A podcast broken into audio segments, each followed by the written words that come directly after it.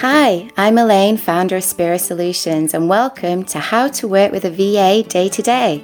In this podcast, I will delve into the world of virtual assistants and how they can be the extra support you need. I will bust some of the common outsourcing myths and share tips, tricks, tools, and techniques that can help you manage your business better. If you would like help to stay in control of your business rather than it controlling you, then keep listening.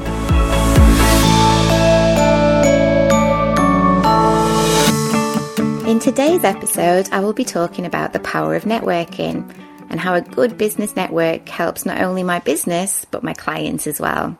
So, when I started out as a business owner, I quickly realized that networking is one of the best ways to improve your visibility and to build strong relationships. But like many entrepreneurs out there, I was filled with a sense of dread at the thought of walking into a room of strangers and talking about my business. But I knew that I had to network if I wanted to grow my business and pay the bills. So I pushed myself outside of my comfort zone and started actively seeking ways I could connect with other business owners.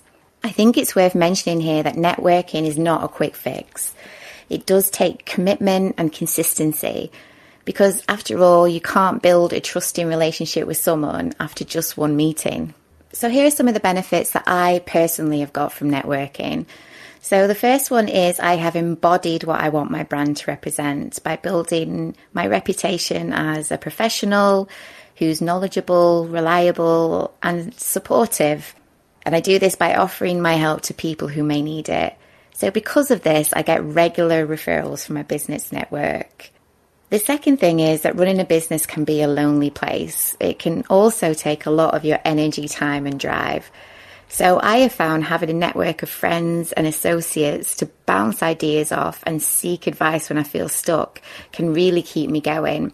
And I also believe that surrounding myself with people who share a similar drive and ambition to me, it can challenge me to do more. Also, through regular networking and pushing myself to talk to people I don't know, it has helped me increase my confidence, which of course is an important attribute for any business owner because business growth is very much depending on talking to people and making connections.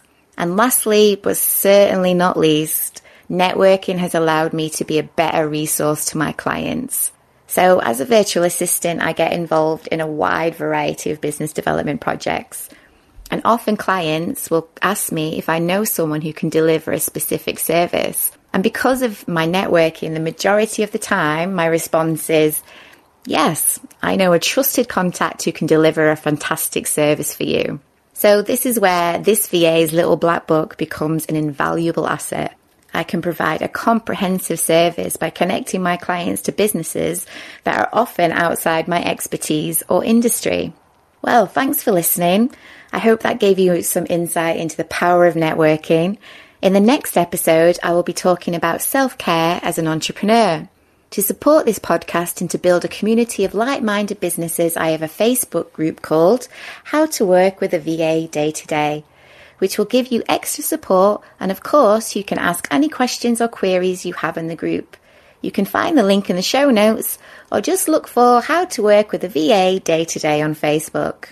So until next time, if you would like help to stay in control of your business rather than it controlling you, don't miss the fortnightly episodes released on Mondays. Bye for now.